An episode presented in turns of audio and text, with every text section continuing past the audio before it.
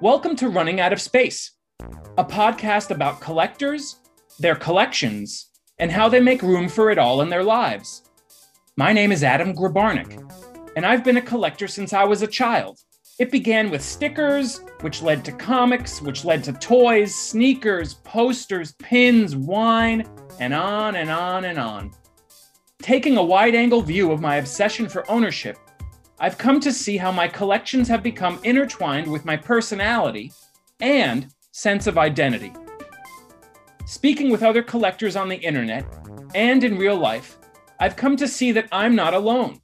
The Running Out of Space podcast is a celebration of the spirit that unites all collectors. Because it doesn't matter if you collect paintings, watches, stamps, cars, guitars, or Barbie dolls, there is a common component within the collector themselves that transcends the object collected. Though the trophies may be different, the hunters are more similar than they know. My guest today is a celebrity trainer, one half of Dead Boys Fitness, CrossFit Games MC, and host of Get Super with Joshy G for Sideshow Collectibles. He and I first met here in Los Angeles as production assistants on the set of the movie Red Dragon. And as soon as we figured out our mutual reverence for comic books, toys, and 80s wrestling, a friendship for the ages began. Now, almost 20 years later, we're both grown ass men who are still riding nerdy.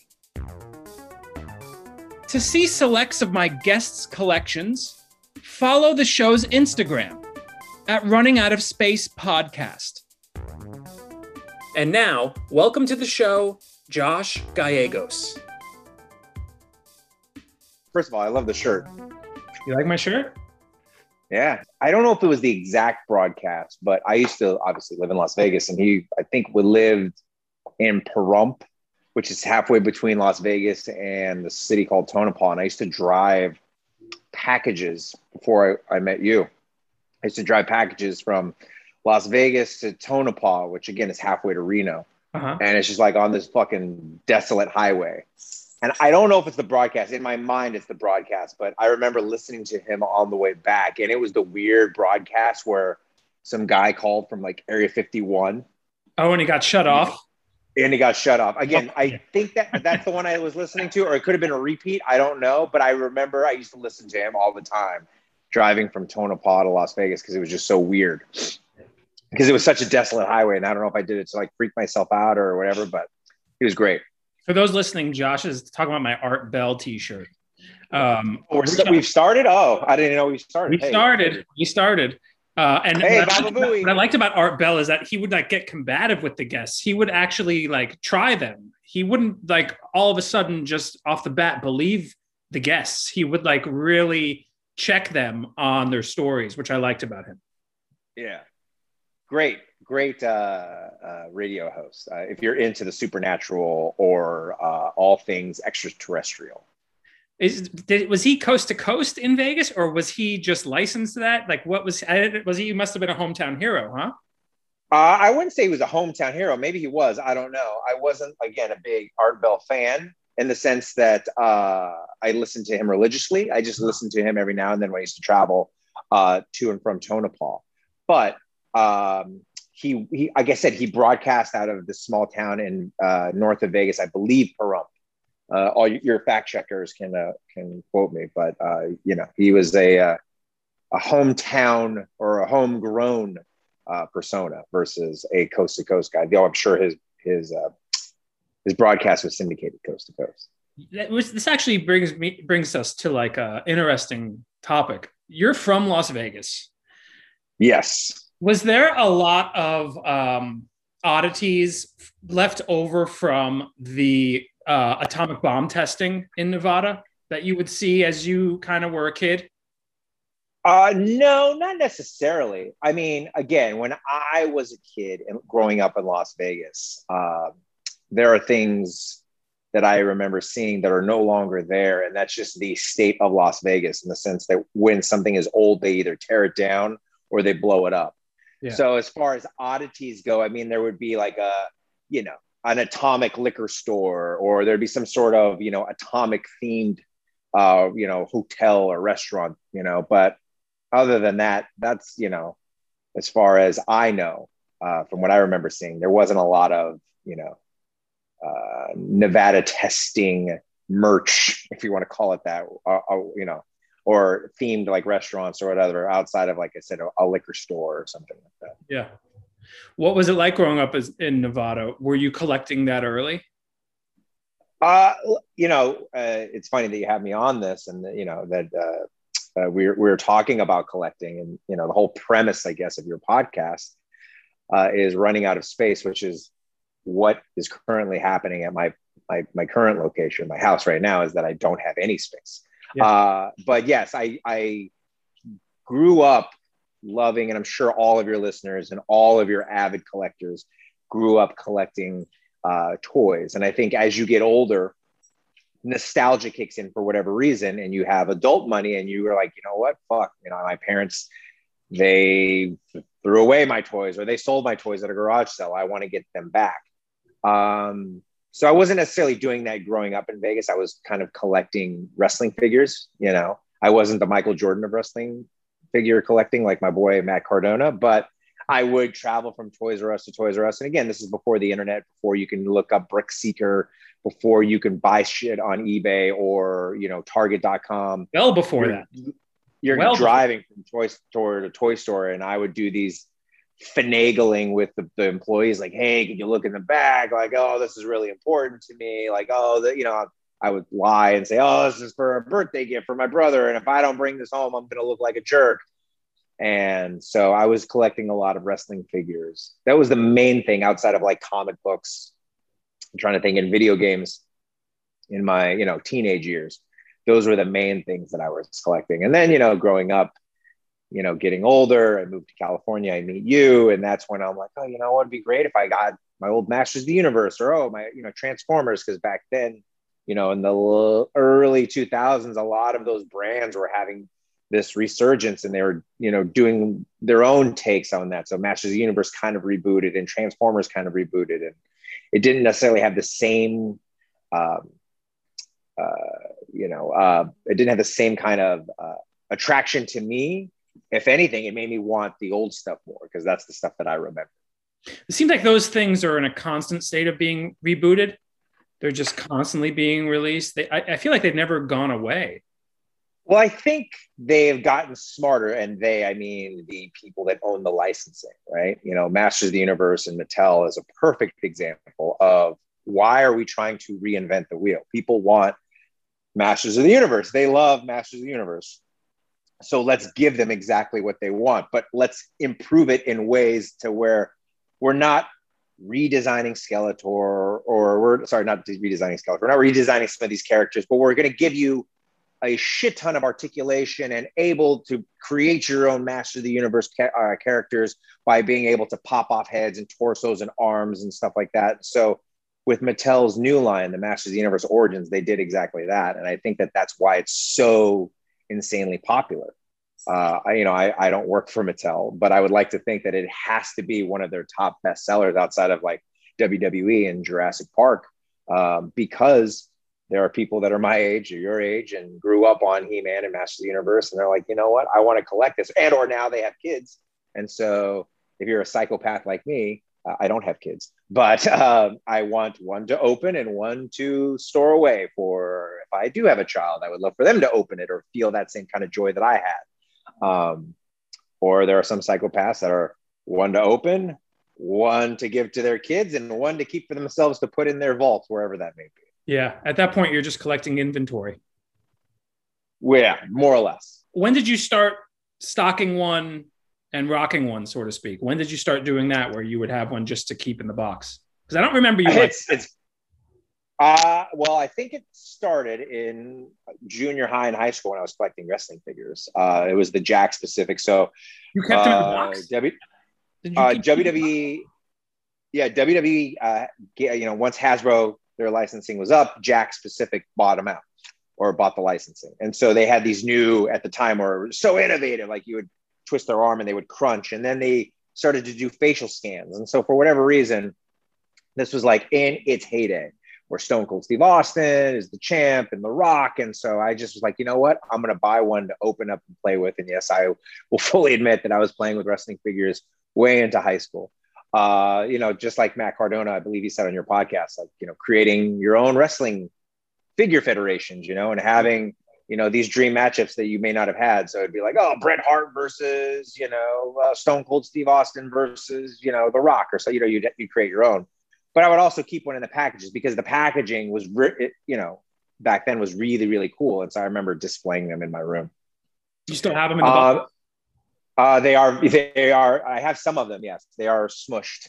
Uh, my dad kept them in the garage and then, you know, would stack a cardboard box on top of a cardboard box. Not really his fault. I'm not blaming him. I just didn't do a very good job of packing the, uh, the boxes. They're pretty much worthless now, but oh, at the time, the figures like, oh. are, are the figures all scratched up? I wouldn't say that they're scratched up. I just don't think they have any value. You know what I mean? The the one the wrestling figures. I mean, who knows? In 20, 40 years, maybe. Right. But the big wrestling figures that are, you know, are worth any type of money are the Hasbro, mint on card. You know, the ones that I'm assuming you grew up with as well. Uh, you know, the ones that we that had the the Macho Man commercials and Roddy Piper, and they had like the spring action arm, and so those are the ones that uh, I I see on the internet are, are you know going for crazy money. Yeah, you you know uh, you were the one who introduced me to Matt Cardona, so big ups to you. Thank you for that hookup. He is he is the man. Um, he schooled me on all of the different iterations of WWF figures, and um, I do remember the LJ one, LJN ones that were like my favorite. Those were the ones that really knocked my socks off. But I never really collected past them. I remember the Hasbro ones, and I know they're the Hasbro ones because of Matt. Um, but I think that's like right around when I stopped. But I've always like loved checking them out because they're so detailed. And I spoke with this about him about how great the sculpts are and how like uh, those in general have like um, pushed pushed the technology of toy making and, and the, the hyper detail of toy making really far along. In addition to probably McFarlane too. I didn't actually bring McFarlane up. Probably should have. I'm sure he's he has a thing or two to say about that. Just because like the quality think, figures. I think what's so great about your show is that you're very you're able to find these people that collect whatever it is that they collect, and they, in my opinion, are the smart ones, right? So, for example, you had the brother who collected all the Stephen King books, right? Yes, he's got his niche. You got Matt. I mean, Matt does collect other things, but for the most part, it's wrestling or bust, yeah. right? Uh, you had the He-Man guy, you know, or the Master of the Universe guy. I am in a category where I like to think a lot of people are, where I am just everywhere. And that is my problem. I think where we run out of space is that I collect wrestling, I collect Master of the Universe, I collect Transformers, I collect uh, recently six scale figures from Hot Toys or, you know, pieces of vinyl, if you will, or t shirts yeah. or uh, comic books, you know, um, or GI Joe, or you know, it, it, my problem is is there's a lot of sentimental and nostalgia that comes from collecting. Whether it's, for example, there is a new line of GI or Transformers that are based off of the Transformers movie that I started to collect, and the reason being is because those were some of the very first Transformers that I remember getting as gifts. So like Hot Rod or Rodimus Prime right. and uh, you know Ultra Magnus and Galvatron. Like those are the ones that I collected, and so I'm like, I got to go and get those back. But they're now the new updated version where they look sleeker and they look cooler. You know, so I think that that is my problem currently, where I just have to collect a lot of things. For example, there's a, you know, they just redid uh, a whole Ghostbusters line. You know, Kenner uh, re- released an old, an old Ghostbusters line. And I'm no Matt Cardona. I don't have the money to just go and throw down on buying the original pieces.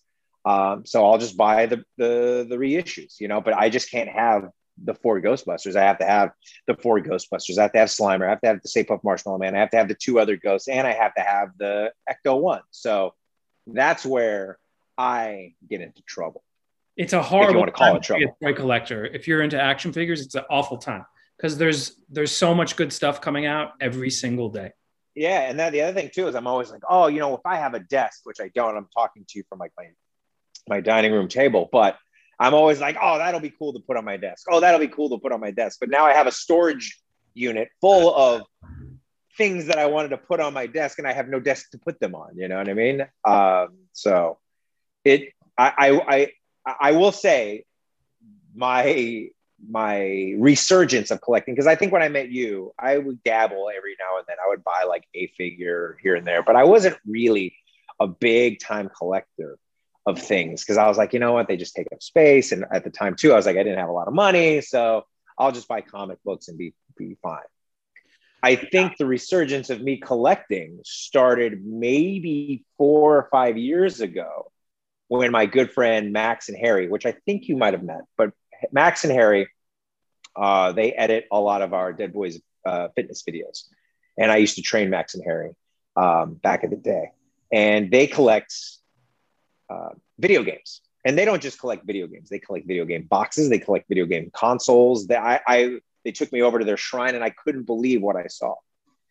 And they were like, "Well, do you have any old video games?" And I remember I used to, I used to have my Super Nintendo and Nintendo, and I'm like, "Yeah, I know," but I the box got lost somewhere. Right it would be nice to have those games. And he's like, oh, well, why don't you get those games? And I was like, oh, he's right. Why don't I get those games? And so I would spend weekends with Max and Harry going to different vintage video game stores and purchasing, you know, TNC Surf or Batman or this and that. And I, and I literally re, I, uh, I, I rebought my entire collection from what I remember in the box. But then in the box. No, well, they have it in the box. I was not. Again, I try my best, like Matt says in his uh, on his interview and interviews prior. As a collector, you got to be able to set some sort of rules. Yes. Right. Yes. You know, he would not collect pins, which I collect, by the way, uh, pins because there's no checklist. Right. Yeah. The pin market is the wild west. If if Adam Grabarnik wanted to make a pin company, you could, and there are no rules. You know, right. You could make as many or as little pins as you want. Um, same thing with video games, right? You could be a psycho and collect them with the box, with the instruction manual, sealed, unsealed. I mean, the list goes on and on. So I was just like, look, I can't get into the box game. I'll just buy the cartridges and the um, and the console. But Max and Harry collect the box and the instruction manuals and the different consoles. So if you remember, like PlayStation had like a or, and or Nintendo had like a sports console where it was a different variation of the actual console itself.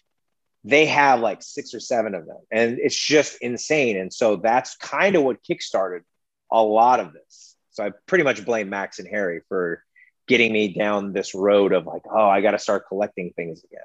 I got to have them. I pretty much, yeah, I pretty much suppressed it, you know, because I'm like, you know what, I'm older. I got in a room you know, at the time I was like, I don't want some girl to come over and see all these fucking toys on my my shelf. And they're like, what are you? What are you like? Ten years old? Like I felt like the kid from Big, you know, Josh Baskins. What what is the thought process when you see these things? Are why? In other words, why are you collecting it? Why are you? There has to be a certain criteria. It seems like a lot of this stuff is 80s.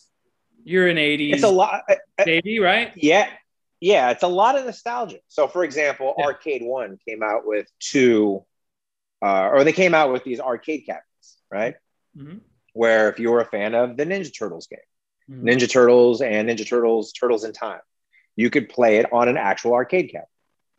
I bought one of those things. I have no room for this. It's sitting at my mom's house, but I bought it because in my head, I'm like, oh, I used to play that as a kid. I used to spend, you know, hours on end and quarters after quarters trying to beat this game. You know, they came out with a Simpsons one. I bought that. I have no room for it here. And I don't know if my mom has room for it, but it's going to be over there. Again, same things. Like I played it. So a lot of this stuff, especially the stuff that you see uh, or that I have, is nostalgic based, right? It is Masters of the Universe. I remember one of my earliest memories was going to Target with my grandmother and her buying me Masters of the Universe toys. I already explained kind of the um, the the transformer stuff the the the video games. Again these are all video games that i owned at one point in time. You know i only decided to collect nintendo and super nintendo. I didn't go nintendo 64 i didn't go playstation. I just wanted to collect like the really really nostalgic stuff you get into TurboGrafx 16 territory? Remember that no no no. Yeah i i do. But again a lot of this stuff and i think i can i don't want to speak for a lot of collectors but i will speak for myself. And I feel like there are a lot of collectors out there that have the same kind of uh, values. I just a lot of this is just nostalgia based. You know, I unfortunately don't have the income, believe it or not, to buy the originals, and I do like opening things up, and so I like to think that oh, you know, um, if I'm gonna buy the re-releases that look very similar, if not better than the originals, I'll at least somewhat enjoy them.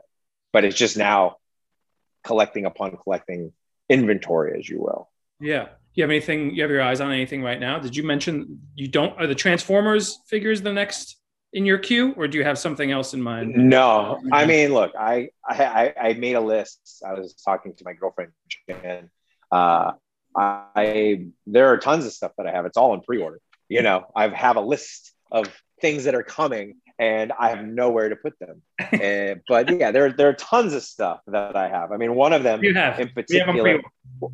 Well, I got a lot of things on pre-order. First of all, uh, you know, I, I work uh, for this company called Sideshow. We're gonna get and to that. Sideshow. Yeah, Sideshow has these. Uh, Sideshows have these amazing six scale figures that I was never into. I've seen them at people's houses. Actually, Max and Harry have all the the uh, Captain Americas. They've collected all the Captain Americas, which is a great rule, and James Bond six scale figures. And I'm like, oh, those are all right. Those are cool. But when I got my first one, I was like, oh my god, these are the greatest things ever. I can't wait to put them on my desk again. So I have them displayed, but some of the ones that I've already pre-ordered are like, you know, Fat Thor from Endgame, uh, nice. uh, Iron Man from Endgame. I, I, I, which by the way, I own both uh, uh, Iron Man uh, and Thanos. I want the battle damage Thanos because I'm like, oh, well, now I want a whole Endgame section. You know, the Scarlet Witch and and Vision and and the new Captain America. So those are the ones you know whenever they decide to come. But I mean, I again the list of the list of pre-list. I mean, I can I can pull it up if you'd like. It, it is kind of embarrassing, but it's everything from Marvel Legends, uh, like they released like a Hulk. Uh, I was a psycho and pre-ordered that Galactus, that four hundred dollar really? Galactus, the big one. Yeah, yeah. really? Yeah. That Where am I going to put this? I don't know, but it was great. It was cool. It's really cool. Wait a second. So, did you get all? Because what they did is they did you you got Galactus, and then they started like, oh, you can also get Silver Surfer if you unlock this. And there was a few well, other of the heralds that they had that you that were available yeah. as a result. So, yeah. So because so many people. Well, no, I mean, I I pre-ordered the Galactus, which is what you're supposed to do, and then if you get if they get so many backers, then you get all that stuff. So oh. at 10,000 backers, you get Silver Surfer. If there's 15,000 backers, you get the other one, and, and so on and so forth. So it's it was very similar to what Mattel did for their ring. So I also backed that. So there was a they released a what they call the new generation ring, which is the old school red, uh, ring had the red, white, and blue ropes, and it came with like a neon. I don't know if you remember. It was like uh, late early '90s. It was like a neon sign that they would walk out yes. of. So they built that, and it was like two hundred dollars. And if you, if I, if they, I think it was like if they got five thousand backers, you get a diesel, and if they got ten thousand backers, you get a doink. You know, and all I really wanted was the doink. So I basically, I basically spent two hundred dollars for a, a, doink. But I mean, again, uh, I, you know, I, I, I, you know, the Super Seven stuff and everything from Ninja Turtles to uh, the uh, Thundercats, uh, the Fantastic Four. They re-released uh, Marvel Legends did like kind of a a throwback to the old Fantastic Four animated series. I pre-ordered them, and then I'm a big mark for my friends, and I haven't even seen the movie. The movie could be terrible, though I doubt that it is. I pre-ordered all of the Eternals for my friend Nate Moore, who is the executive producer on the on the movie. Um, what am I going to do with seven or eight eternal figures. I don't know, but uh, I did the same thing for when Black Panther came out. Um, so yeah, it's it the it's a slippery slope. I like everything you discussed, but I'm the type where I can't just I can't stop. I'm very similar to you. Like if I open the floodgates to those sort of figures, and the Super Seven ones of they did like the GI Joe animated series. So there's like the first wave of those. Like those look fantastic, but I just stay away from action figures altogether because it's really, really dangerous. And they're like 20, well, 30 bucks now a piece, a piece now, right? Yeah, exactly. I started when I, again, when I started this with Max and Aaron, I told myself I'm only going to, I'm only going to buy villains. Yeah. Um, or I'm only going to buy, you know, I, I think when Super 7 got the, the Master of the Universe license, I literally just bought everything that they released, but it was just He Man and Skeletor. Yeah. So I didn't buy like the Man at Arms. I didn't buy the Teelas. I didn't buy the Beastmans. All the stuff. I mean, everything that they released that was He Man and Skeletor, I purchased, and I was like, you know what? I'm feeling great about this. This is great. You know. Uh, same thing with a lot of the the GI Joe turtle things. Like, I'm only going to get Shredder. I'm only going to get Cobra. I only want to back yeah. the villains. I'm a big villain guy. Right. But then it just, uh, you know, then when we got to Marvel, which I, you know, love, uh, you know, Marvel comics. I love comics in general it just got too hard because then I'm like, oh, I love Spidey, or oh, I love Hulk. Oh, I got it. Yeah, but this figure is great. Oh, Black Panther. I would I would start to negotiate with myself. Oh, it's it's Nate's movie, so I got to support him as if he gets anything from the merchandise, if at all. You've been friends with Nate Moore for a very long time. Um, does he collect anything? Do the Marvel guys collect Marvel stuff? I don't think so. I mean, I don't know. I don't think Nate collects anything. Yeah, they collect checks. Yeah. Um, but well, wait a second. Know, I want to ask you about this. I want to ask you about this. So you're heavily involved in CrossFit. You have since practically day one, and you host the CrossFit Games, and uh, you are also a celebrity trainer. Um, mm-hmm. And you've been written up in uh, how many magazines now? I, I don't keep track of that, but I just off the top of my head, maybe three or four. Yeah. Okay. So you're a high profile trainer. Are there a lot of collectors in the CrossFit um, uh, space, in that culture, not just toys, anything. Does the collector mentality kind of, um, do you find that that's present in the CrossFit culture or in the fitness culture? I think so. Uh, I, you know, I think there are a lot of people that like to collect what I call gimmicks. Which gimmicks is a wrestling term, which basically means noun. You know, it's a noun for something. So uh, you know, people like to collect shoes. You know, yeah. they're not Jordans, they're not whatever, but there are shoes like uh, back in the day when they had the licensing. Reebok released something called the Nano, which is the CrossFit shoe, uh-huh. or Nike the released them. The, the Metcon, yeah, really popular. I remember, right? Yeah. So there are people that I know that collect those things. You know, do I think is that something that I would collect? No, I'd rather collect comic books or six scale figures or you know, action figures, but that's what they like. And I'm never the one I, you know, may poke fun at like, oh, look how many pairs of shoes you got. But I mean, I'm not the one to judge by any stretch of the imagination. Um, but yeah, I think a big thing that I used to do again back in the day was collect t-shirts from the different gyms that I would go to. Because mm-hmm. uh, I would travel a lot, whether it be for the wrestlers or with CrossFit. And so I would start collecting these t-shirts from the different gyms. So, you know, I think that there is a small collector's mentality when it comes to gear or apparel, but I don't think that there's anything that is equivalent to uh, the pop culture items that we have been discussing. What are what are the, your clients and the people who go to the gyms, the gym owners? What do they make of you when you walk in and you're wearing, you know, a Back to the Future tee or like you know a Black Panther T-shirt? It all depends. You know, there there are I think are some folks that really love uh, the pop culture references. That's the one big thing that I bring into the space. Mm-hmm. Is again, I'm a huge pop culture fan. So when I'm announcing, I'll make a lot of references to Fast and the Furious or you know WWE or Beetlejuice or something. You know that I'm like, oh, there's only like two or three people that are going to get it. And every now and then somebody will come up and be like, "Oh man, I love that reference. That was hysterical," you know, which makes me feel good. And or when I used to coach at a gym, I would make uh, pop culture themed workouts. So especially during like Halloween time, obviously I'm a big Halloween fan. Um, I would make. Uh, I did a CrossFit workout called uh, A Quiet Place, and I made everybody. The whole goal was you couldn't say anything. Now, if you've ever done a CrossFit class or a high intensity functional fitness class, there's a lot of heavy breathing. You want uh, music playing. Obviously, there's some people that drop barbells or kettlebells. And so the whole premise was you couldn't make a sound. And if you did, there was a penalty of some sort. So I'd like to try to make things fun because at the end of the day, when you're paying a gym to take a CrossFit class, in reality, it's all it is is adult recess. You know, there are some people that take it way too seriously and great for them.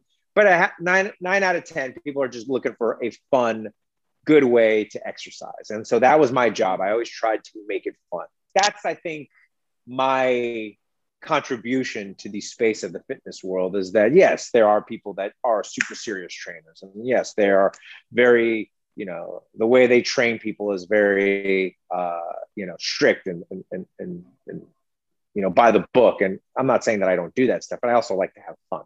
You're paying an extreme amount of money to go to a class. You want the coach to be knowledgeable, and you want the coach to not be a dick.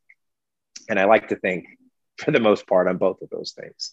Um, and so having fun with your clients and not taking things too seriously because you're just theoretically exercising, that is, um, you know, that is my best attributes as a coach is to making sure that, hey, people are staying safe and not hurting themselves, but also having a good time.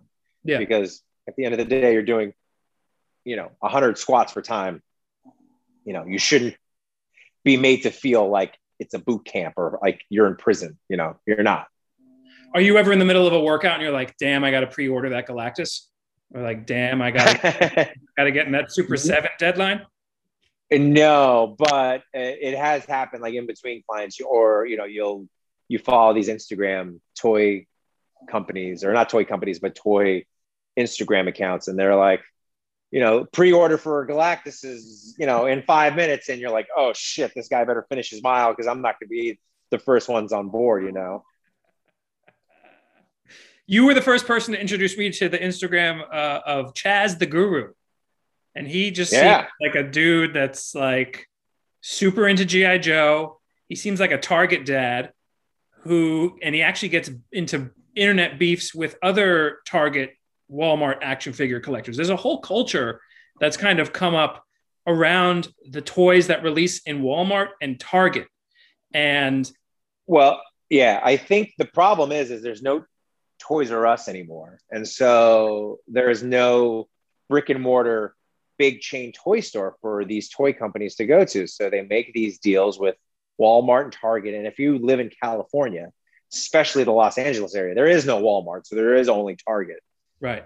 And um, I I am very sympathetic to his beef with other Target dads because the one and only time that I have come in contact with grown men fighting over toys, it was kind of my first and last straw. Uh, it's funny because now they're all over the place, but um, Mattel released this Rise Rise of Evil two pack, and it was Keldor or Skeletor and Trapjaw, uh, Kronis, I believe um, is his name. And when they first came out, you could not find them anywhere. And people would buy them and then sell them on eBay or Mercari or whatever these marketplaces for double or not triple and it's very frustrating because again i'm a guy who just i want to open one. Like I, you know i'm not trying to resell them. Um, usually if i see something at a store i don't buy five of them. I buy one or sometimes two for a friend. And i always leave something in my head. I'm like oh that's the right thing to do. And uh, when i went to target uh, you know due to the target app they'll tell you hey this is in stock. And so i went there which i thought okay it opens at eight I'll get there at 7:50. 10 minutes is plenty of time. And there was a line wrapped around the building. And I'm like, what the fuck is going on? This can't be for just this one toy. But half of it was for Target exclusives and half of it was for sports cards. Um, and so when they opened the door, it was like a Black Friday deal. People wow. running to the toy section, people running to the sports card section. And these were all grown ass men. It wasn't like a mom. It wasn't like a bunch of kids. It was me and probably 20 or 30 grown ass men. And so I get to the, the section and I'm looking for this two pack. I can't find it anywhere. There's these other guys that are going to the Target employees, showing them like, hey, look up this UPC code and all this stuff. I'm like, I'm like, this is the craziest thing I've ever seen in my entire life. This is nuts. All for two pieces of plastic. And luckily, a guy came by, which I don't even think he worked in the toy section. He's like, "Oh, hey, bud, can I help you?" And I was like, "Oh yeah, I'm looking for this." And again, I pulled the old lie card from 1998. Oh, I'm looking at this for my brother, and it's his birthday. And if I don't find this for him, you know, because I'm a little embarrassed at this point because I'm seeing all these other people fight for it. So the guy goes in the back and finds it. And I don't think he was supposed to go in the back, but he goes in the back and finds it and hands it to me. And you should, it was like blood in the water. All the other folks that were trying to get it straight up just stopped, turned around and looked at me as if I was the biggest jerk on the planet. And they just start screaming and yelling at their employee, like that, that guy has what I, he needs, you know, I, and, and it was a, it's called the, I don't, I used to have them up here. I took them down, but it was a Skeletor or Keldor. This was before he oh, turns it into was that. Skeletor. It was that. Okay. Yeah. Yeah. Now you can find them everywhere. They're, they're, we like to call them peg warmers. They are peg warming everything at Target, right? They're everywhere. There's literally, I went to a Target today. There's 20 of them just sitting there. But then you couldn't find them. And I was like, this is just so insane. And this doesn't make it fun. Like part of the fun is going to the store. Like again, you could go to Entertainment Earth or Big Bad Toy Store and you could probably buy these things. Or if you, you know, have the money, you could just buy it off of Mercari and just pay like, look, it's it's double the price, but you know what? It's um it's not worth my time and effort to go to seven targets, which I've done before. I've gone to seven targets, but I think the part of it you ask me why do I do it? I think half of it is the nostalgia factor, right? Trying to find stuff that you grew up with, whether it's Master of the Universe or WWE or whatever. And then the other half of it is the thrill and or chase of the hunt, if you want to call it. It's being the first one to walk into a Target and be like, "Holy shit, I'm the first one to see this Masters of the Universe, uh, Masterverse Faker." You look around, oh my god, I'm the first one. You get on fucking Instagram, you you add toy shiz. Look at this. Look what I found you know it's almost like the you know this, this this this sense of accomplishment that you were the first one to find it and you're the first one to post about it. I mean that's kind of this culture now. You got to be the first to break the news. You got to be the first one to tell everybody you found x y and z. You, you hit on something that i can relate to. I remember it as a boy that rush of going to the toy store and this was a different time it was before the internet that rush of new toys and the new thing that's that's out was had such an impact for me. I, I remember I can remember vividly like going to the toy aisle first time I saw Masters of the Universe or like first time I saw like when they redid Snake Eyes' costume like in the toy aisle. It was it was like a pure revelation. Um, and I guess that's that doesn't go away. I guess even as you get older, that joy sticks with you and you find I, these grown ass men are finding that same joy of hitting the toy aisle and now it's a fight and now you can enter a zip code and now you can pre-order but having that thing in that that trophy in your hand there's really nothing like it. And you'll fight another yeah. uh, you'll rush a target store. You'll drive 30 extra miles to get that. And i think it's interesting and i think it's all due to this is something I've been thinking about recently about how the action figure has become like our new T-shirt, and people wear T-shirts to kind of um, show the world their interests or express their identities. And for a very long time, it was you know you go out, you're wearing a certain T-shirt, someone else is into that, they make a comment, you strike up conversation. Um, but it was a way of, it was a way of expression. It seems like that's how it is now with action figures because there's so many different figures out in the world, and there's and people are kind of using them to put on their desks, to put in their workplace, to make it home, to make a shelf there. It's a way of expressing their interests and a way of expressing their personalities uh, in more of a way than just cloth. It becomes it becomes almost like you know, for lack of a better term, idol worship. Um, but it just seems like everything is an action figure now, and I'm not saying that that's a bad thing. Uh, I actually celebrate that because there's so many cool things from pop culture that can be brought down to scale can be a collectible. You know, I come from the camp of superheroes or like uh, action figures from the cartoons, but you know, now there's so many different ones from movies and also just like pop culture figures, like people, historical figures, and there's just anything and everything. And I think it's it's great, but I also think it's a wallet drainer. You know, running out of space is one thing. You can also run out of money. People putting stuff on their credit cards. It's a real, real big market right now. There's just so many out there. Yeah, I think the big thing that I've noticed or that I've found is that it is fun to collect this stuff, but when you have nowhere to put them, you, like you said, uh, it just turns into inventory. And yeah. I want to be able to have the ability to uh, display all of this stuff because some of this stuff's cool. But that the, the other way too is like, you know what? I'm I, maybe there's somebody out there that wants this, you know, Marvel Legends Shang-Chi action figure. You know, maybe I should part from one thing so I have room to display the other stuff, you know?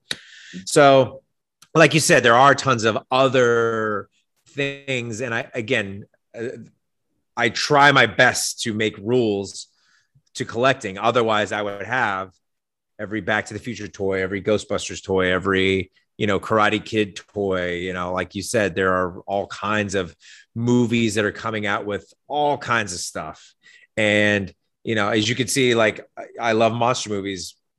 I bought this line of Funko Pops when they first came out. I had no idea that Funko Pops would be what they are now. And when you go back and look at this line of Funko Pops, if I would have kept them in the box, you're looking, and again, maybe I'm over exaggerating, but you're looking at a solid, you know, three or four grand there. And I didn't know, you know, I just liked them because they looked cool and I loved monster movies, you know? Yeah. So that, that that's it, it. It is tough when you you know people I think make fun of the people that collect the Funkos, you know, or they'll have rooms and that are just walls of that stuff. Yeah. And yeah, you know, you got to be able to to know when to hold them and know when to fold them in the sense that like I you know, whether I had a giant mansion or, you know, my apartment now, I couldn't have a wall of stuff. I mean, this is about as much stuff as I have displayed outside of you know posters and and and other stuff but yeah i mean i think i think companies are getting smarter because they know what sells and nostalgia especially sells yeah. and you know if you're a fan uh, they they they also know like what people are fans of mm-hmm. you know disney is a, a huge example of that you know they have made it a business to market to theme park fans and not just theme park fans, but fans of particular rides. I mean, I don't know if you could see, but I have like a little um, Haunted Mansion because that was one of my favorite rides. And then I have these Haunted Mansion posters that I've had over 20 years plus. But now you could literally buy anything Haunted Mansion. Where when I bought these posters, Haunted Mansion had very little to no merch, very similar to like Pirates of the Caribbean and all these other rides. Now, when you go to Disneyland, each land has their own merch table, if you want to call it that. It's a merch store or whatever, but they're starting to get smart and they're starting to figure out, okay, let's do a collaboration with Crocs. Let's do these limited edition things. You know, I bought a pair of Haunted Mansion Crocs. Why? Because they were limited edition and I thought they would sell out. I didn't want to, I didn't want to be the one that misses out on the cool pair of ugly shoes. Yeah. You know, I wear them every now and then. But again, that's just, they're very good at making you feel like you're missing out on something, you know? Yeah, there is that FOMO. You're talking about Disney or just the toy companies in general? I think toys, toy companies in general, but mostly Disney, you know, in the sense that they're very good at, you know, showing you like, hey, you know, you know, like spirit jerseys, you know, those big like oversized sweaters. Uh-huh. Um, they when they first started releasing there, there's like a black and a green one, right? There, uh, you know, now there's literally a spirit jersey and they have limited edition ones for haunted mansion and limited edition ones for you know uh, christmas time and halloween time and there's they they release one every year and it's just now people collect spirit jerseys i mean again you could think of anything those are called spirit jerseys the thing with the big disneyland on the back yeah big disneyland it's just an oversized sweater right right called spirit so, they're spirituals, yeah. That's a legit thing to collect Disney. There's a lot of good vintage Disney stuff. I particularly think there there's great stuff, but again, I fall into this category where I love so many different things: video games, haunted mansion, you know, mm-hmm. records, action figures, pins. Yeah, pins is another slippery slope, you know, where it's just like, fuck, Mondo came out with these really cool Marvel pins. I want to collect them all. You know, where do you put them? You have got like a jean jacket or something? What do you do? I, I well, some of them are on a jean jacket, some of them are in a pin case where I'm like, oh, I'll, I'll, you know, I'll switch them out. Yeah. There's this artist by the name of Tom, Tom Whalen, Tom or Todd Whalen, I don't know, but he does really cool Marvel pins. And then I'm like, okay, you know, how much is it to own the whole collection? And then I look, and you're like, who's spending eight hundred dollars on a Venom pin? Well, I don't know, but they're on eBay for eight hundred dollars, just one stupid pin, and I'm like you know this is this is again it's that fear of missing out. Like oh i want i want to have the whole collection. You know i'm a completist. And so you know going back to the masters of the universe right now i i have if not, i have a majority of the entire collection. There are some exclusives that i wasn't able to get. But i feel again that i want to be able to collect the entire collection of the uh, masters of the universe origins sure and I feel like once I miss one, it'll be like, I don't care. You know what I mean? It's almost like a guy that just buys a new pair of shoes. You you don't want to screw them up, but once there's once that first scuff, you're like, ah, forget it. I don't care. That's right. You know? Um, why the completist philosophy? Is it you think that Uh, OCD territory? I, it might, it might, you know, I, but they, here's the thing is that it is, it is only for the masters of the universe. If, if I start something, I want to be able to finish it, I guess. Right. So I started the master universe origins because, and I would travel to different targets and different Walmarts. And, you know, I would go home to Vegas and, uh, and find these, all of the, all of the, uh, the characters, if you will, or all of the figures and the play sets and this, that, and the other. You know, my friend Judd lives in Texas now. And I'm like, Hey, Betty, how's it going? Oh, by the way, if you stop at a Walmart, I'm looking for X, Y, like I'm giving people tasks, you know, in their hometown. So um, I think with that one, I'm just like, okay, you know, I wasn't able to collect the original. You know, I had a majority of them, but I never, I never kept them, or they got lost in a move, or they were sold at a garage sale. So I don't want to make that same mistake. I want to be able to keep those. But again, then there are there are some that just have too big of a checklist, like the Marvel Legends Yeah. Or like the Transformers or like G.I. Joe, where I'm like, all right, I got to set some rules. So, like with Marvel Legends, it's usually comic book characters that I really, really enjoy, or I'll make up some stupid rule like, oh, if it's my buddy Nate's show, I'm going to get all of them. Yeah. You know, G.I. Joe. Uh, I only want the villains. I only want the Cobra guys. I don't want any G.I. Joe, not even Snake Eyes. Um, and Transformers recently it's just like, oh, it's all of the it's all the the Transformers from the show, or all Soundwaves, or all Megatrons. Right. You know, so I try my best to give myself rules, but every now and then I'll just kind of stray. Yeah, uh, I'm the same way. Action figures is mostly a no, although I did try very hard to get the um, Mr. T WWE Masters of the Universe crossover figure. Mm-hmm. Just Didn't get them. range now. Well, it's just like 60 to 80 bucks on eBay. So like I never really went out of my way to get that. There's always something else. And then I also saw coming up, see, I'm starting to get sucked in. So I have to resist. The there's a new Zartan coming out, which is like hyper detailed and like the skin even turns Wait, I on sunlight. oh well, I have the Zartan. I don't have him here. I, he's probably somewhere else, but I know which one you're talking about, where you like dip his face in cold water and it changes purple or whatever. Yeah. Yeah, there's a new Destro coming out. Like some of those are really cool, but I have to resist. I have to. Yeah, well, Yeah, that's the one thing. I I- I have this Destro where he's like burning money and he's all gold, and I'm like, oh, that's great. Great. And then I'm like, oh, I should I should collect the other Destro. So yeah, it, Then you have a Destro becomes- Yeah, and that was the thing. Is like I'm, I told myself at the beginning of this, I'm like, I'm only going to collect He-Man and Skeletor, so I would just collect. That's all I would collect. Yeah. And now it has become a I have to stop. And then when I when I pull up a pre-order list, and I'm like, oh, this is just ridiculous. wow. you know, those all these Are those all your pre-order? all, all, Oh, all these pre-orders, you know, it's it You're in deep. and then like I, you know, I, I'm friends with the guys at Mattel and I can't go back and start collecting wrestling figures. And I liked Matt's rule of I'm only going to collect guys that I watched growing up. And so I was like, oh, I'm going to do that as well. And then I'm like, I just can't. This is just going to be too expensive. They are very expensive. The wrestling figures And- are very expensive. And then, uh, you know, very expensive to begin with. MSRP is just it's expensive. yeah. So I, my only rule with them is that I only collect Macho Man figures. That's a good rule. I like that. So rule. I got, I got, I got a bunch of Macho Mans. That's a good rule. How many Yeah. Mr. Perfects do they make? Not many, right? Uh not many. No, I think Hasbro had two from what I remember.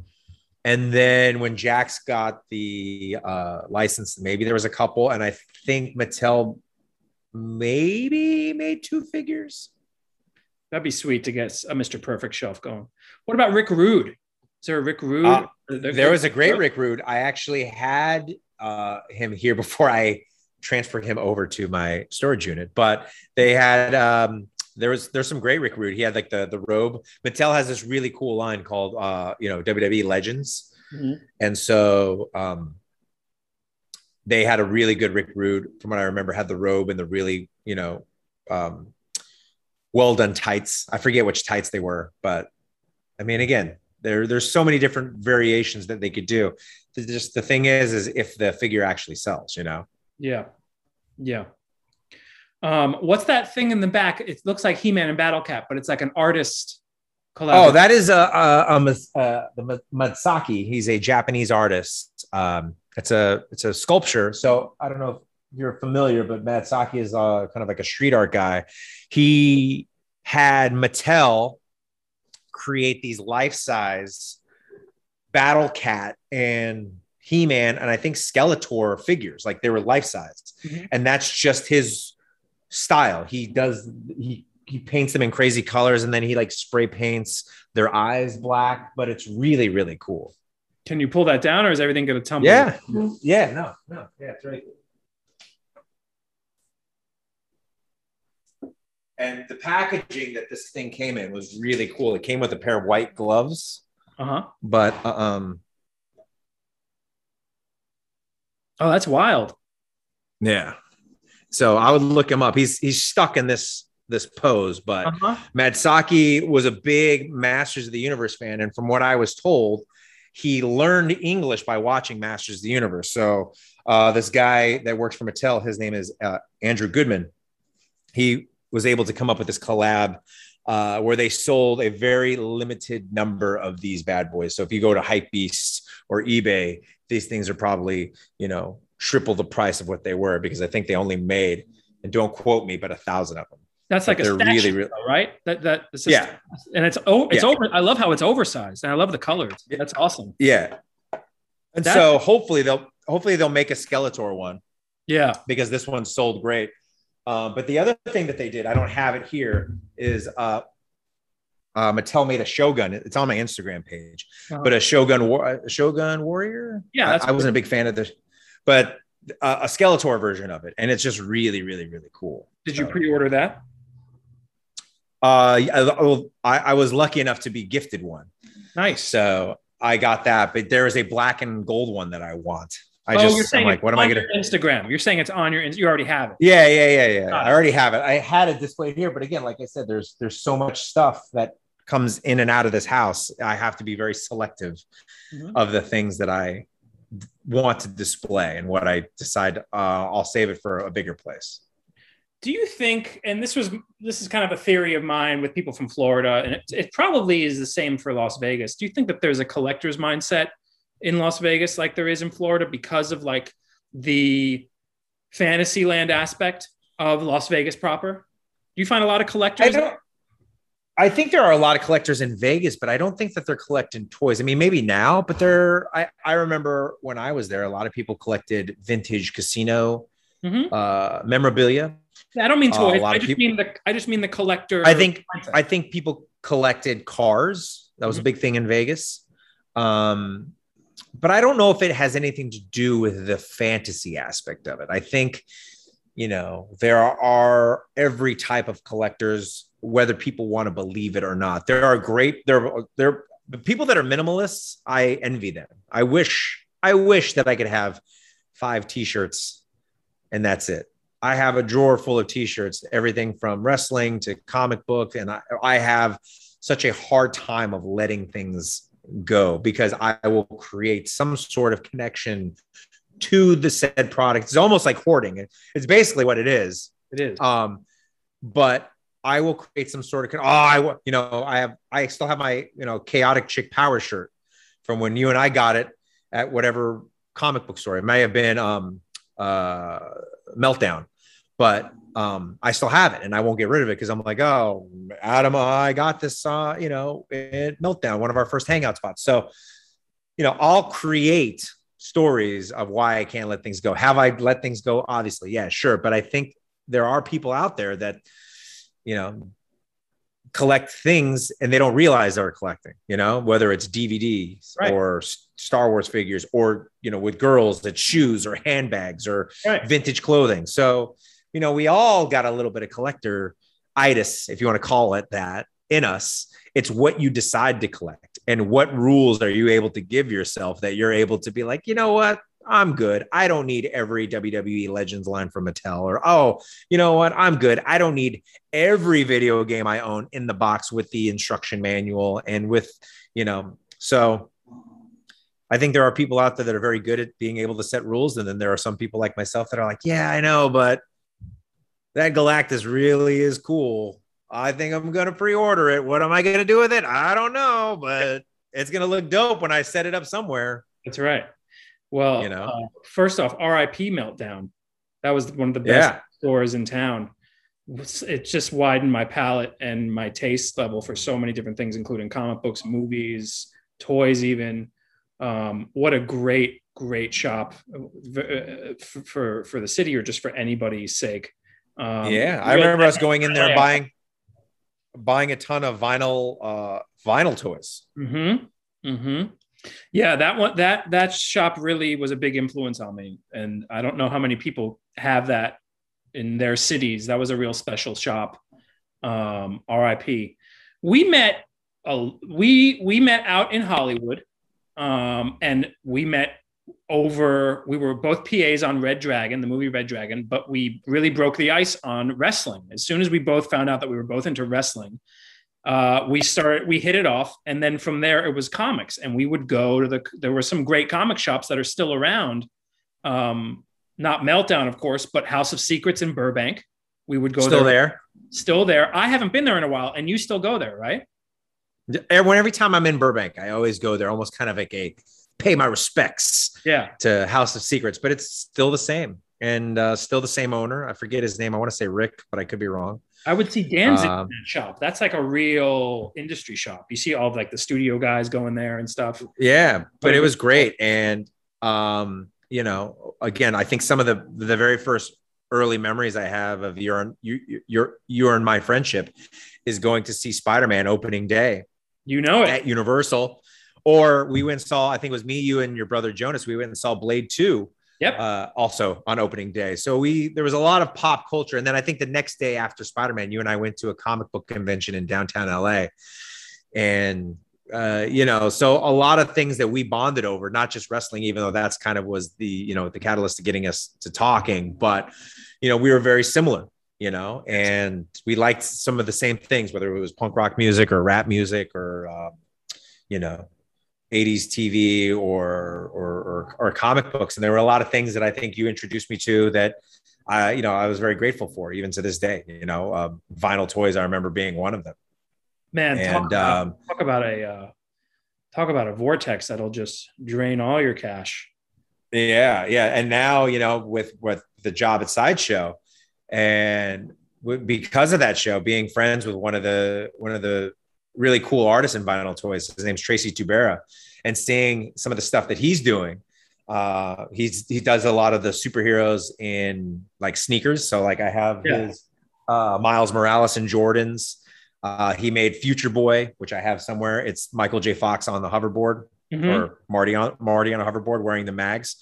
Um, you know, it's just fun because when you talk to these people, it's almost like having a conversation with you. It's like they love the same things. And, you know, that's what's so interesting growing older and seeing these people. Yes, it's annoying to see these grown ass men fighting at a target for a, a Skeletor figure. But, you know, I'm, I, in my head, I'm like, well, I'm hoping they're doing it because they're just as excited for these toys and not trying to resell them. And Sideshow have really taken it to the next level. For me, it was the Bowen statues. I'm from that age. But to see how far Sideshow has taken it with their statues and their um, designs is really, really awesome. I've watched stuff on like I've watched stuff on YouTube of their uh, Comic Con displays, mm-hmm. and they have all the X Men laid out, and they have all the statues in place as they should be posed. And man, if if you, having all of those in a house, you would really need a whole room just for that set. So what? Well, right now I'm. Yeah, I was about to say. Well, right now I'm looking at. I have about maybe 10 six scale figures displayed, and then I have a couple in a storage unit, and then I have uh, a you know a, a Grogu that they made life size Grogu, which is great, and I have uh, a Doctor Doom maquette when it's released coming to me, which is one thing that I'm really excited about but sideshow is, is is a company that you know creates their own stuff which is really great. And then they're an exclusive distributor to hot toys. So it's fun to be able to work for them you know as a side job. But at the end of the day I'm really just giving them their money back because I'm buying right. really cool stuff, you know, and that I probably wouldn't have bought if I wasn't, you know, introduced to them and had kind of the in, you know, I'd be like, oh, you know, that Grogu's kind of cool, right? But I don't really need it. But then you just see it in person, you're like, shit, you know, I gotta have it. And who are the collectors of those? Because you need space. Oh, I mean, I, I don't know if you follow. Yeah, those guys, the the the sideshow collectors. Yeah. I mean, hats off to you. I mean, maybe again their if their rule is strictly sideshow pieces whether they're you know uh, premium format figures or statues or six scale hats off to you because that is a very expensive hobby and yeah. that is a very expensive uh, set of rules but again you know if you look at some of these collections it's they've taken an entire room or an entire basement and they are just filled filled with these ginormous statues the sculpts and, are magnificent, and like the posing is is insane. Again, if I didn't see these things in person, I probably wouldn't have been pushed to buy them. So right. we did a, a, a Comic Con at a home special, and I saw this Doctor Doom uh, maquette, and I'm like, I have to have it. I mean, it's the most, it's the coolest thing on the planet. I mean, again, if you've noticed the, the overall theme that I have, it's mostly villains. So guys right. that I love, like Doctor Doom, or they have a Tweeterhead, which is uh, you know, Sideshow, I think distributes for them. They have a life size Skeletor. I've seen it and I want it. I probably won't get it. But again, this is just, these are the things that you're like, my poor girlfriend, if I was able to decorate this place my way, it would look like, again, Josh Baskin's house from Big. It would be yeah, a fucking right. toy museum. Right. You know, and it's and it, it it's all stuff that I could go and point and be like, oh, this is because of this, and this is because of this, and you know, and I think that that is why I got into collecting. It's because there's so many good memories that come from pop culture things that I loved growing up, whether it's from 40 or not 40, that's how old I am, but 35 years ago, you know, where I was five to 20 years ago when I met you. You know, there are tons of fun stuff that I I look back and I'm like, oh man, that's such a great memory going to House of Secrets with Adam and or oh, this is such a fun memory going to Target with my grandmother et cetera, et cetera. Oh, this is such a fun memory. Me and my brother going to Toys R Us after Toys R Us looking for a Vince McMahon action figure, right. you know, because he was the hardest one to find in a box. You know, there, there are tons of fun memories when it comes to collecting. And so I don't know if it's me trying to hold on to that, uh, that thrill of, you know, hey, like this is, you know, something that I like to do. I guess you can call it a hobby. So even though I'm just spending money to, to buy inventory, if, as you put it. Yeah. But there's also a lot of, fun nostalgia that comes along with it, you know? Yeah, I was talking with somebody a while ago about collecting, and um, I I realized why I why I, I want to own, why I want to possess the things that I'm so interested in. And this is probably like a hackneyed psychological take. Um, I'm not a doctor, I'm not a psychologist, but I self diagnosed myself and I figured it was because um, my parents are, were divorced very early. They're very divorced, and I moved around a lot. So I never really had a sense of roots. Like most people, like have a house that they grow up in, and they know that place until they leave, and that's where they are. I never had that. We moved around a lot, and I've kind of realized that oh well maybe this was the sense of me collecting all this stuff me having to take all this stuff with me schlep it all around wherever i go from miami to new york to la or just you know within the city if i'm moving to one place or another just all this stuff the bulk is a sense of me trying to construct my own personal roots something that firmly establishes me. And i feel like that's kind of why i have the collector's bug. For whatever things that i have i have to have multiple of them. I have to have um, they have to kind of have some type of imposing quality to my life. The thing about collecting that I like is trying to chase, I guess, the feeling of, you know, first going to a Target with my grandmother, or for you know, in the, in the case of the the Ninja Turtles arcade game, like trying to play and relive what it was like to only have 20 tokens and trying to beat the game. You know what I mean? I think that there are a lot of things that you can establish. You know, I, I bought a, a Batman 1966 Lego set. You know, it's about it's about this big. It's nothing crazy. But it was just about reliving what finding being the like you know i remember vaguely finding that batman tv show you know it was on reruns and just you know trying to re- remember and kind of recreate that feeling yeah. You know? And then you know with comic books and stuff i mean it, it has evolved because you know i grew up reading comic books uh, and watching comic book you know related tv shows whether they were cartoons or whatever. And then moving to california and then being lucky enough to work on a comic book movie.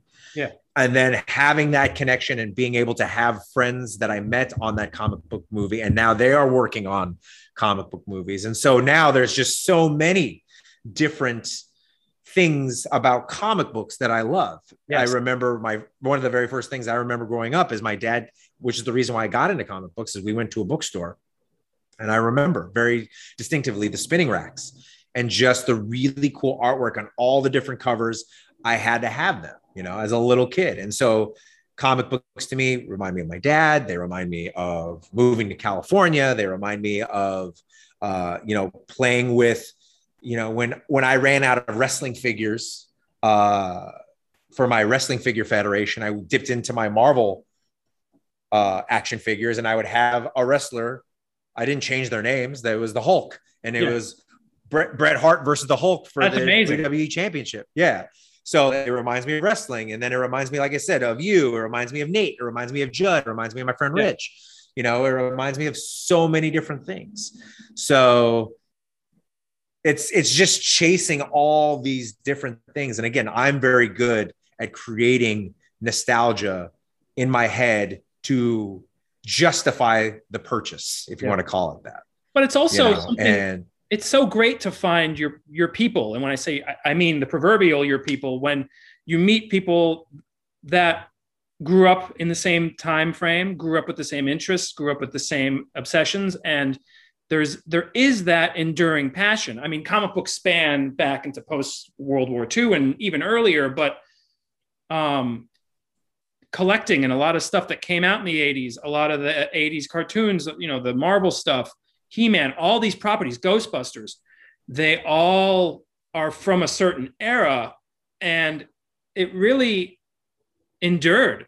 I mean, you have kids in preschool wearing Masters of the Universe stuff. It's probably dwindling because it, it seems like now it's more for like our generation, like the adult collector. It's kind of made that transition. They still try to make it for kids, but kids are playing with GI Joes. Kids have Batman backpacks. I mean, it's it's not gone away. And if anything, I would almost say that our generation deserves credit for normalizing this stuff. I mean, look, the nerds won. Marvel's are, Marvel movies are the biggest in the industry in the world all this stuff all everything you see on tv is a property or a reboot of something from the 80s um, and it seems like you know it's vindication for the kids that were coming up that you know people would laugh at and call them nerd for collecting toys or playing with toys or you know having stuff at you know seeing those action figures as art or as something more special than something that you just kind of play with and you throw in a bin it became a lifestyle for a specific reason, love it or hate it,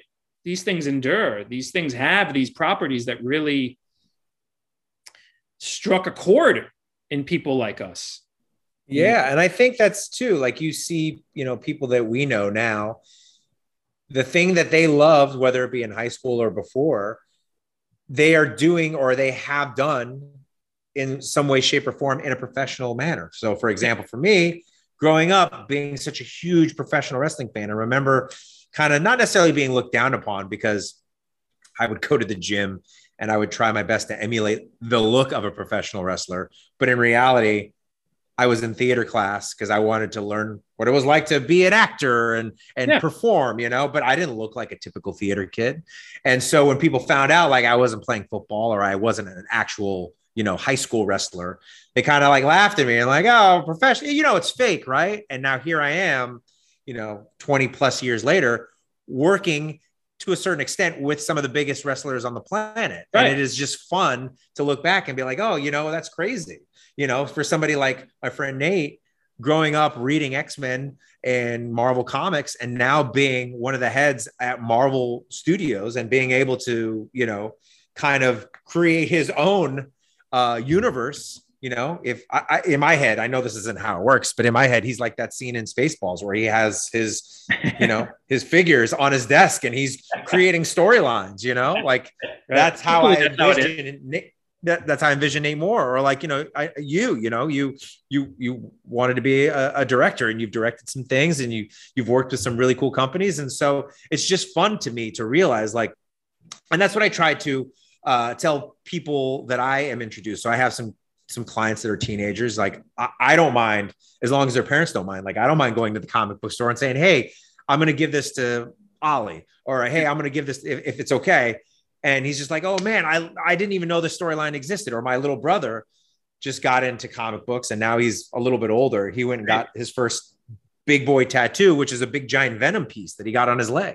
Oh no! And he loves Venom now, and I'm so I'm sending him comic books to read. You know, same thing with my middle brother Jacob. He was the same way. Like we would trade comic books back and forth. I mean, there's just there, and he's a is a really amazing illustrator. So there are, are people out there. You know, I'm sure every single person that works at Sideshow had a love for Star Wars or monster movies or, or comic books in some way, shape, or form. And so the fact that they are doing that in some capacity has to be kind of cool.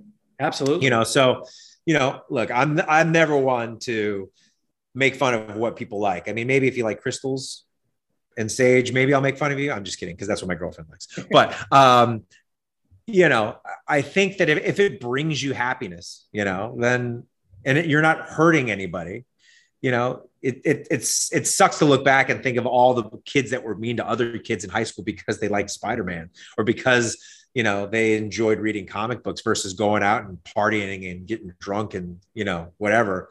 But you know the, like you said the nerds won. At the end of the day you know they're the ones that are kind of ruling the world and it's all the all the others that didn't jump on the boat. You know they're the ones that are taking their kids to go see spider-man. That's right. They're buying you know? spider-man backpacks and stuff. I feel like yeah. that like the collector bug it is almost entirely generated from childhood every single person that I've spoken with about like who who collects things seriously, they always have a, a story from childhood. Yeah, I, and I think it's I, I, think it's young boys. I think it's young boys. I, and I, again, I'm not saying that girls don't collect stuff. Obviously, they do, but I think boys just had it made when it came to to toys. And again, I'm not knocking Barbie. I'm not knocking the, the toys that girls had.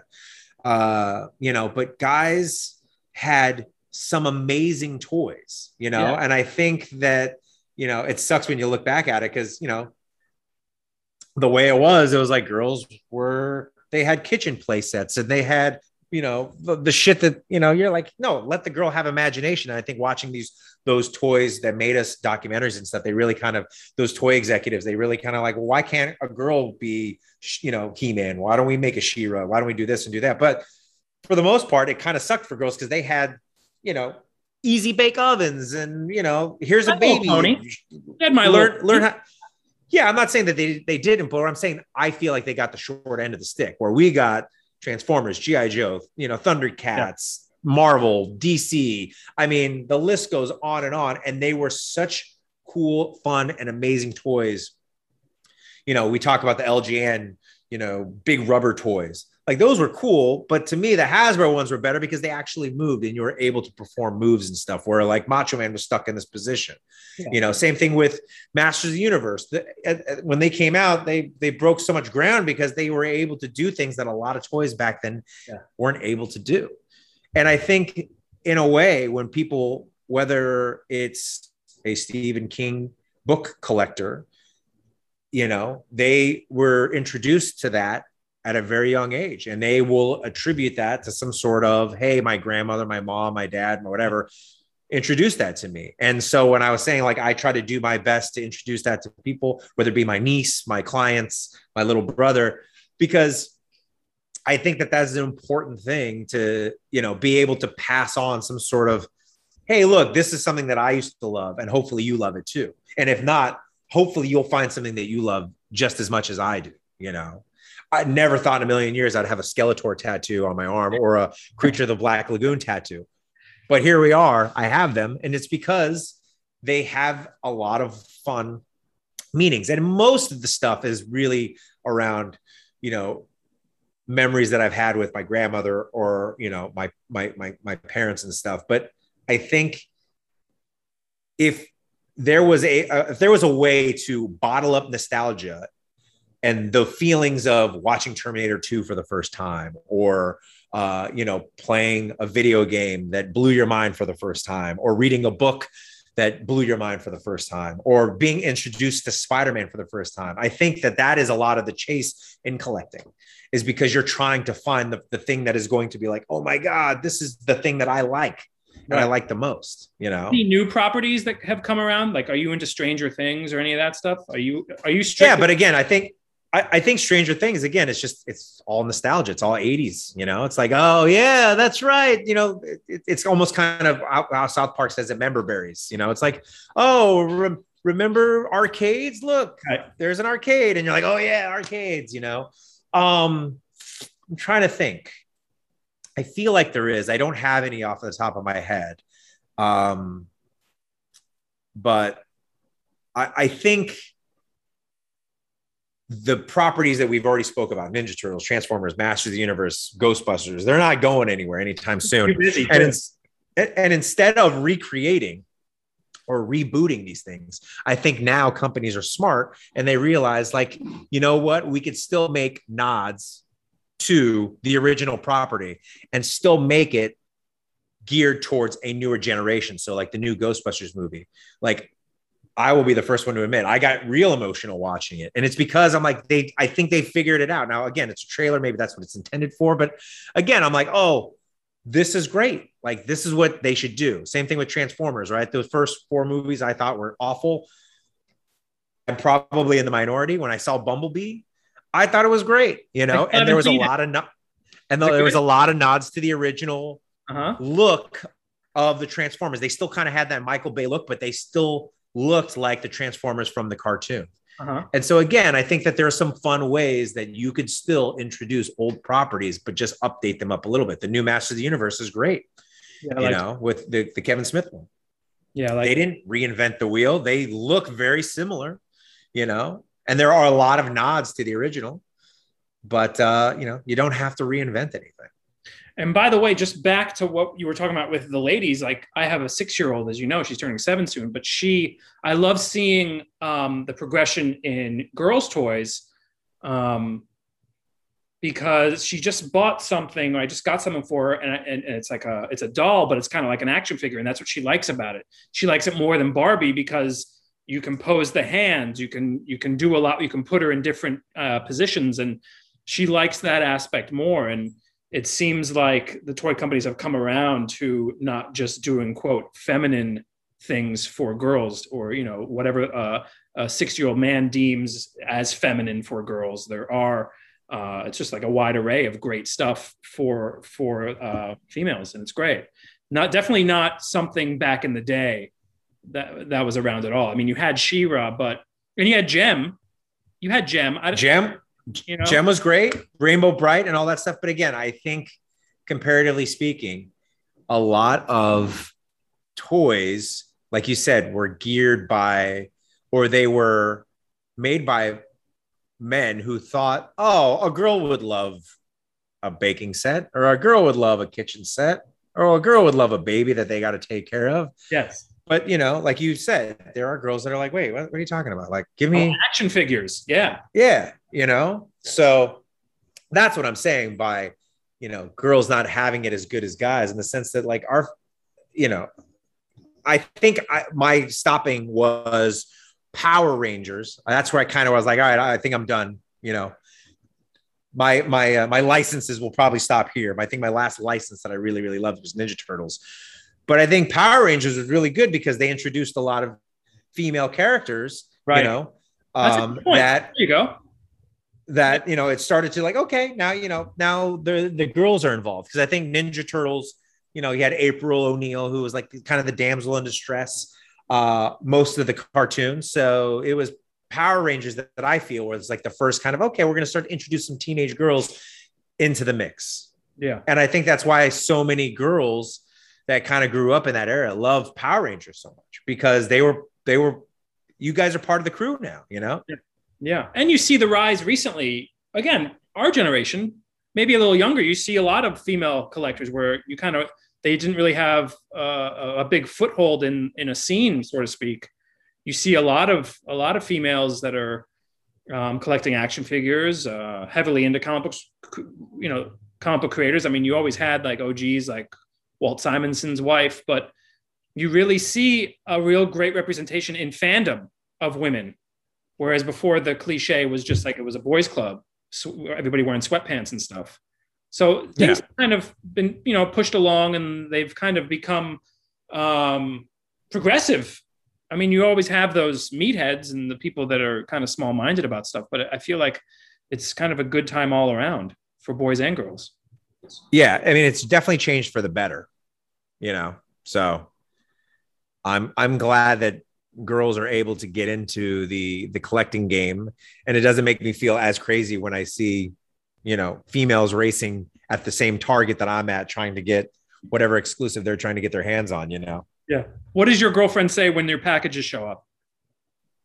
Well, it depends. I mean, she started to collecting. Uh, in this case, I, she has uh, some Star Wars Barbies, and she loves Funko Pop, so she collects them but by no means is her collection bigger than mine in the sense that again i just have so many properties and so many things that i love to collect yeah so usually it's oh it's another package where are you going to put that and i'm like i don't know i have no idea where i'm going to put it do you have a bunch of stuff on your nightstand no, no, I don't. I think I just have, uh, you know, a fan, and uh, most of the stuff. It's not all of it, but most of the stuff that is displayed is usually right here. So it's obviously all comic books. And every now and then I'll I'll right because right now it's Halloween time, so there's some Funkos there. But I had some Marvel Legends up there, some um, mostly villains.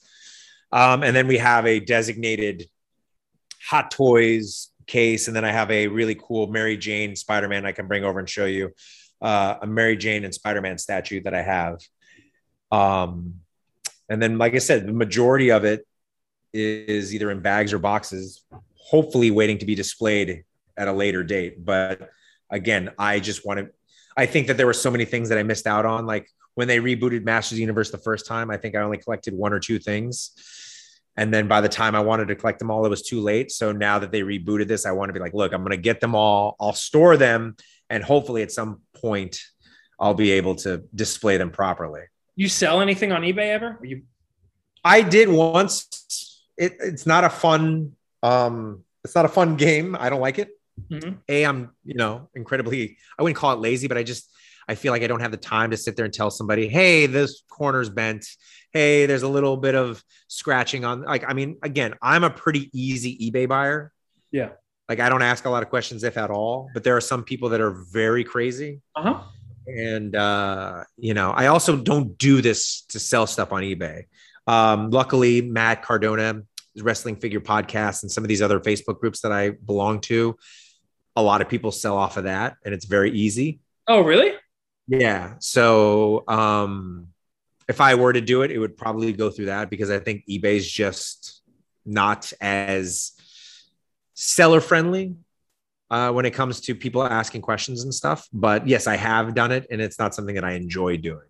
Have you bought anything off eBay recently? Uh, I just bought. no, I mean, yes, I did, but nothing of wor- worth noting. I it's the end of this Hawkeye. Um, it's this thing. It's the end of this run for Hawkeye. Oh yeah. So, um, the Matt Frick, uh, Matt Fraction.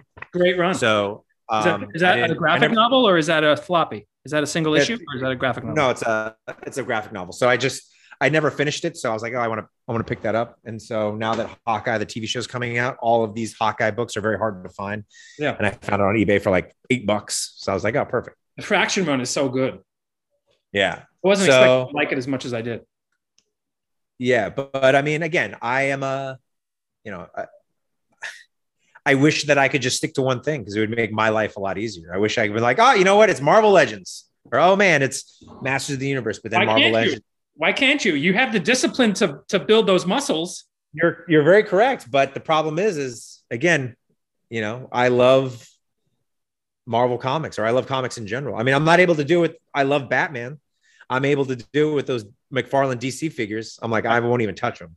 Right. I won't even buy one because I just know what will happen. Yes, that's absolutely right. Um, speaking of comics, just of note, um, when you and I met and we started going uh, to the shop on comic book day, Uh huh. that was around the time of um, Bendis's Daredevil. Just to Right. put a timestamp on that. 93, 94. No, no, no, no. We met like in 2000, 2001, maybe.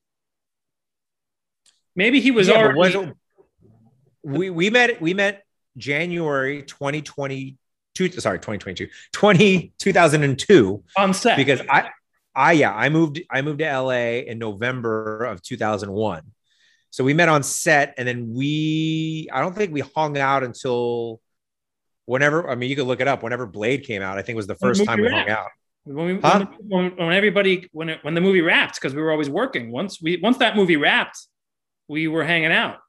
yeah but I mean I'm just saying like I don't know when that run was because that was the same time I'm looking at that Ang, Ang Lee's Hulk came out because that's when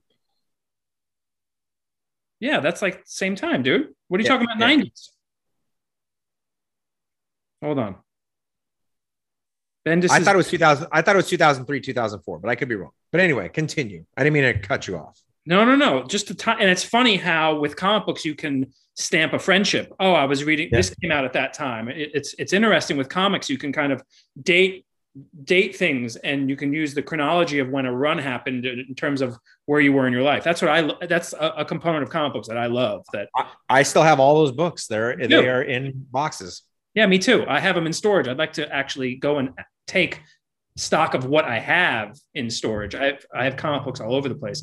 I've recently gotten back into comics, like collecting comics. So what I've been doing is I've been selling some of my dead stock sneakers for um, key comics. Like, and it's not much, but I like bought a whole run of um, Thor from Jason Aaron, where Gorr is introduced, and I just got the first time that um, uh, Jane Foster is is Thor. I'm, I'm like heavily into Thor. I don't know. I, I never That's thought great.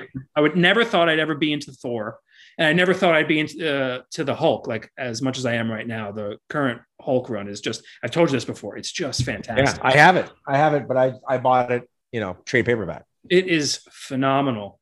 Um, yeah, it's in comics are really cool because you can leave and you can come back and you can always kind of get new recommends with friends, and that's what's kind of cool about that. Well, the other thing that's great comics.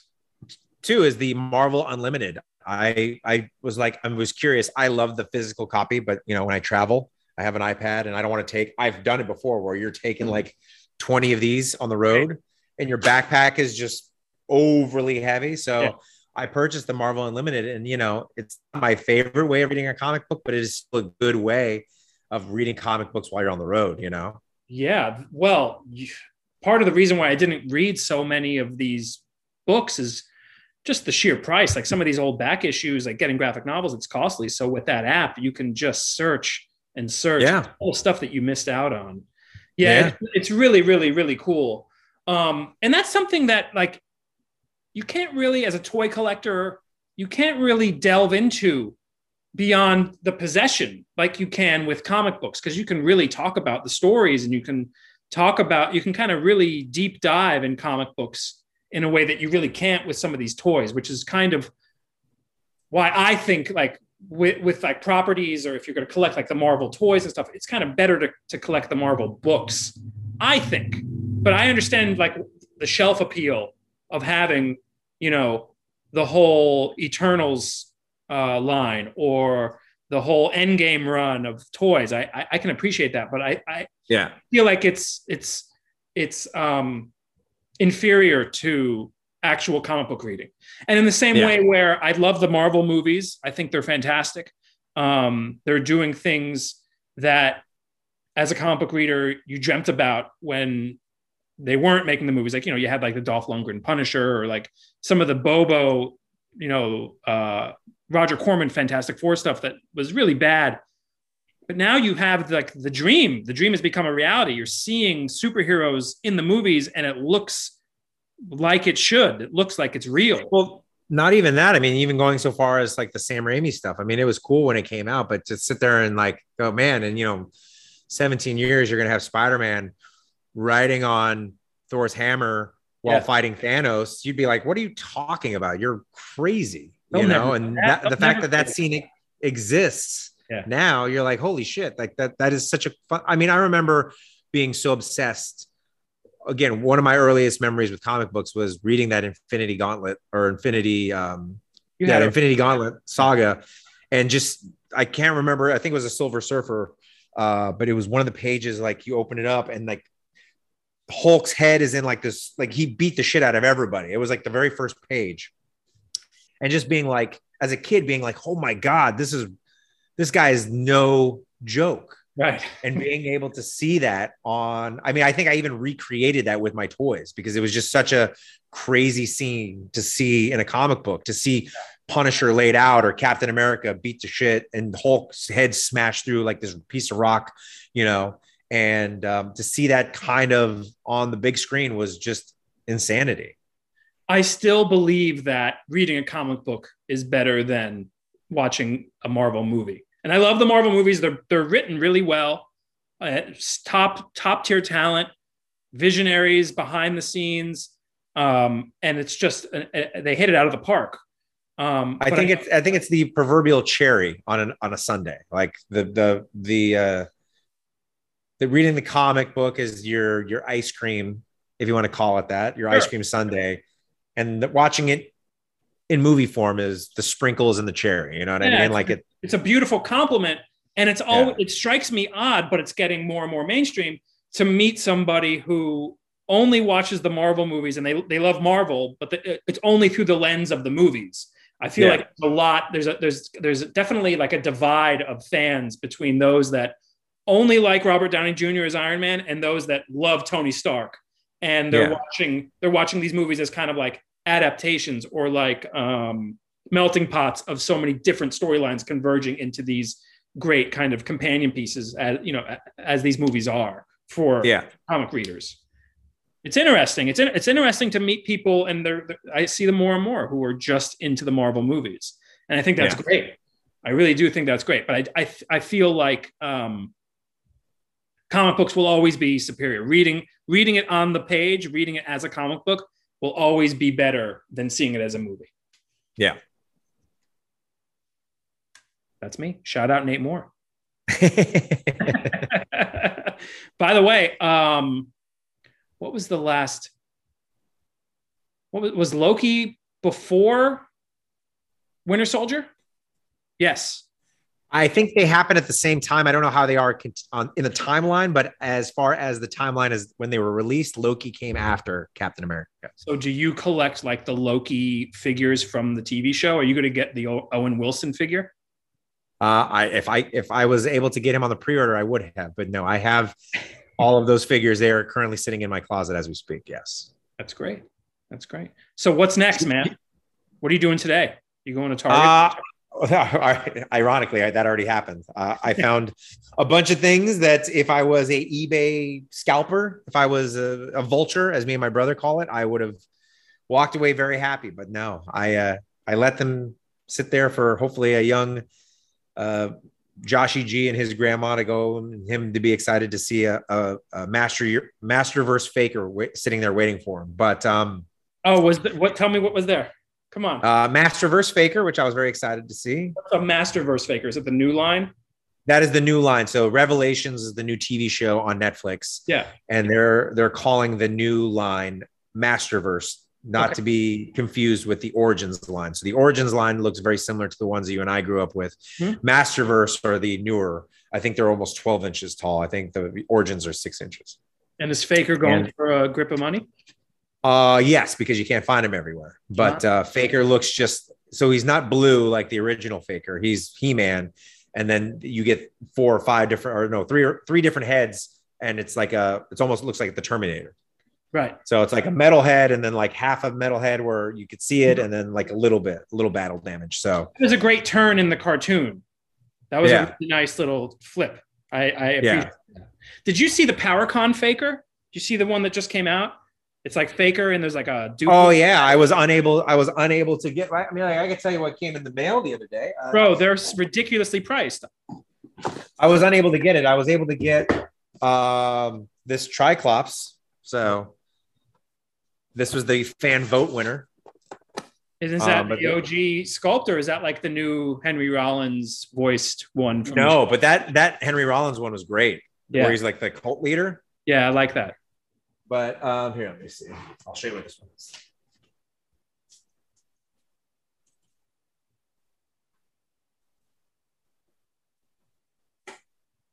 I haven't, I haven't even opened. It. It'll come. To, we'll open it together, Adam. By the way, Josh, I can't wait to see the new Spider-Man movie. Oh, That looks like fan service galore. And Eternals Oh, yeah. looks badass too. I'm gonna check that out. Ooh. so it's like uh, from the comic book. Uh huh. His first appearance from the comic book.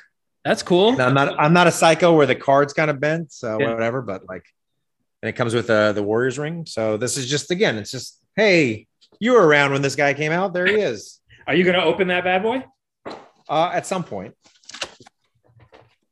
What I'll do is I'll take photos of all the ones that I've opened and I'll put them on like my dinner table, and then that way you can see There you go. what a real psycho I am. What, Uh, else, what else? does this, this came in the mail. Oh yeah. Okay. Don't didn't really need it, but I thought it was cool looking, so Mm-hmm. that's not that exciting. Uh, I will show you that my latest six scale figure, which was great. I'm a big fan of it.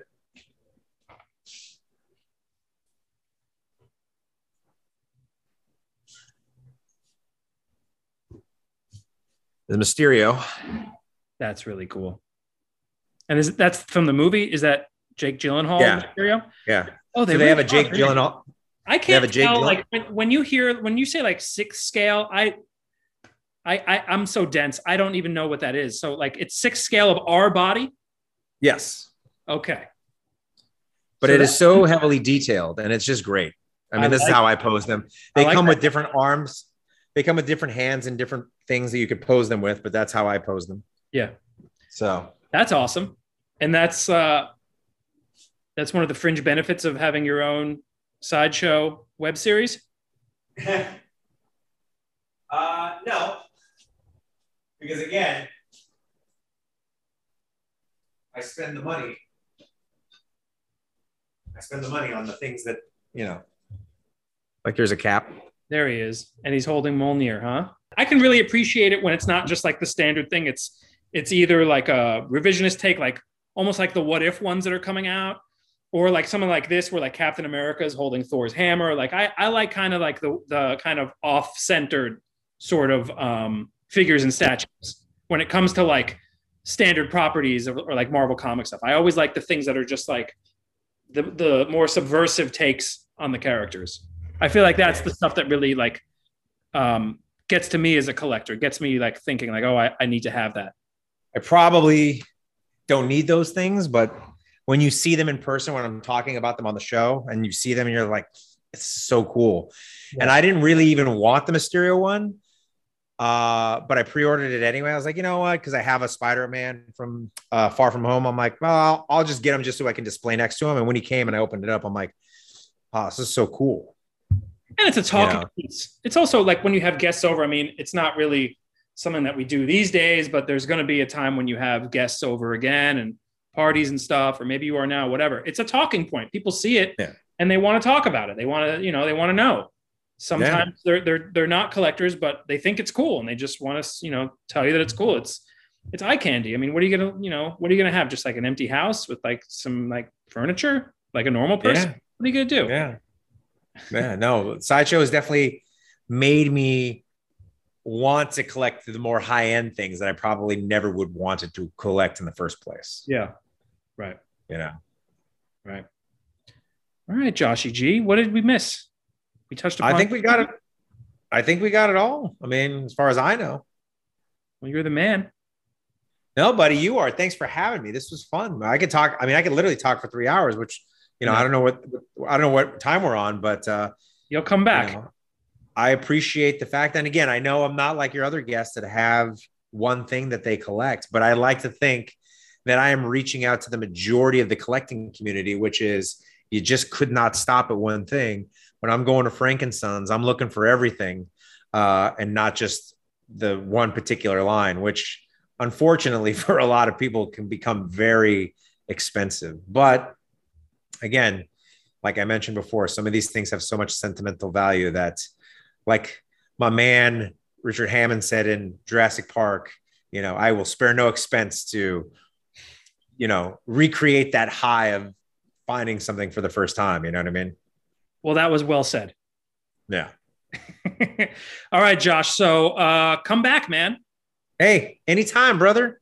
I'll bring the I'll bring the belts. I'll bring the folding chairs. What else we didn't hit? I'll I'll get it for you.